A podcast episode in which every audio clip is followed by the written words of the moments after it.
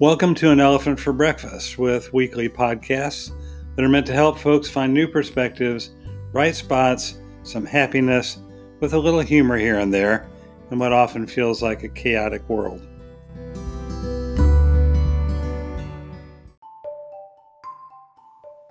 Hey, I'm Bob Jones. These broadcasts are based on my bi weekly column at chaplainusa.org. You can find me there on pages called Robert Jones Journal. But sometimes the podcast will meander away from what I've published there into, well, let's just say other areas.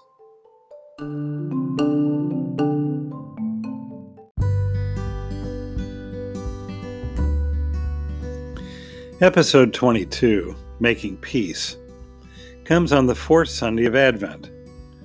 As winter officially begins and long nights slowly turn toward light, our sometimes overwhelming preparations for the holidays seem to relegate any notion of peace to the back burner. But this is just the time to put on the brakes for a minute. Think about those teachers, mentors, and friends who brought peace to us in times of chaos. Remember that feeling and carry it with you for the remaining days. What a perfect gift to give this year.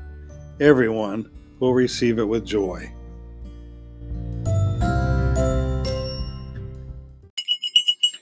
Ho, ho, ho. Just when all of our seasonal organizing seems to be in order, concerns and roadblocks appear in mass. Will Uncle Henry like the socks and matching sweater? Is anyone else getting tired of our annual ham and green bean casserole? Did the airlines really just cancel that flight? It's hard to find peace with all the goings on. Divisive politics sure don't make it any easier. But now is exactly the right time to seek it, and to make it. There are more people who lead us in that direction than those who tend to lead us away. Police chaplains who come through the fog of tragedy to listen and hold the hands of those stricken with grief are a perfect example. And there are others. My hometown in Illinois was richly blessed by the life of Reverend Charles Bork Motset, who could truly be called Danville's pastor. He was one of those people who made peace. A Roman Catholic priest, there was nobody of any denomination or religious persuasion who felt left out of his ministry. Hardly a civic function, school sporting event, or service club meeting took place without him being there. We lived across the street, and Father Motset was ever present. I can easily envision him with a stopwatch at Schlarman High School athletic events, shouting encouragement to the runners. He occasionally came over to our house at happy hour to have a drink and lively conversation with my dad. They were both avid sports fans, and Dad had been a University of Illinois track star, which delighted Motset, who had been on Notre Dame's football squad under Knute Rockne. He provided sometimes strict but always loving guidance to me before I became a Catholic and after. His greeting of, May peace be with each and every one of you, good people, still brings a smile to my face. Once, when I was struggling with some significant inner darkness, he shared the deathbed letter of Chicago's Joseph Cardinal Bernardin. It was a prayer that brought me peace and helped me find my way. This is what it said What I would like to leave behind is a simple prayer that each of you may find what I have found God's special gift to us all the gift of peace. When we are at peace, we find the freedom to be most fully who we are, even in the worst of times. We let go of what is non essential and embrace what is essential. We empty ourselves so that God may more fully work within us, and we become instruments in the hands of the Lord. Monsignor Charles Motset died at age 98. He never demonstrated against wars fought by armies, but waged an ongoing battle with forces that destroy inner harmony. For he knew full well that external strife is fueled by internal chaos. Resentment, fear, anger, greed, envy, and sadness are the culprits. When we discover where peace dwells in our own hearts and dispel the violence within, we will be able to become makers of peace in our relationships and in every step we take. Helpers, teachers, and guides are available. What better time than Christmas and the seasons of light for such a transformation? Lord, make me an instrument of your peace.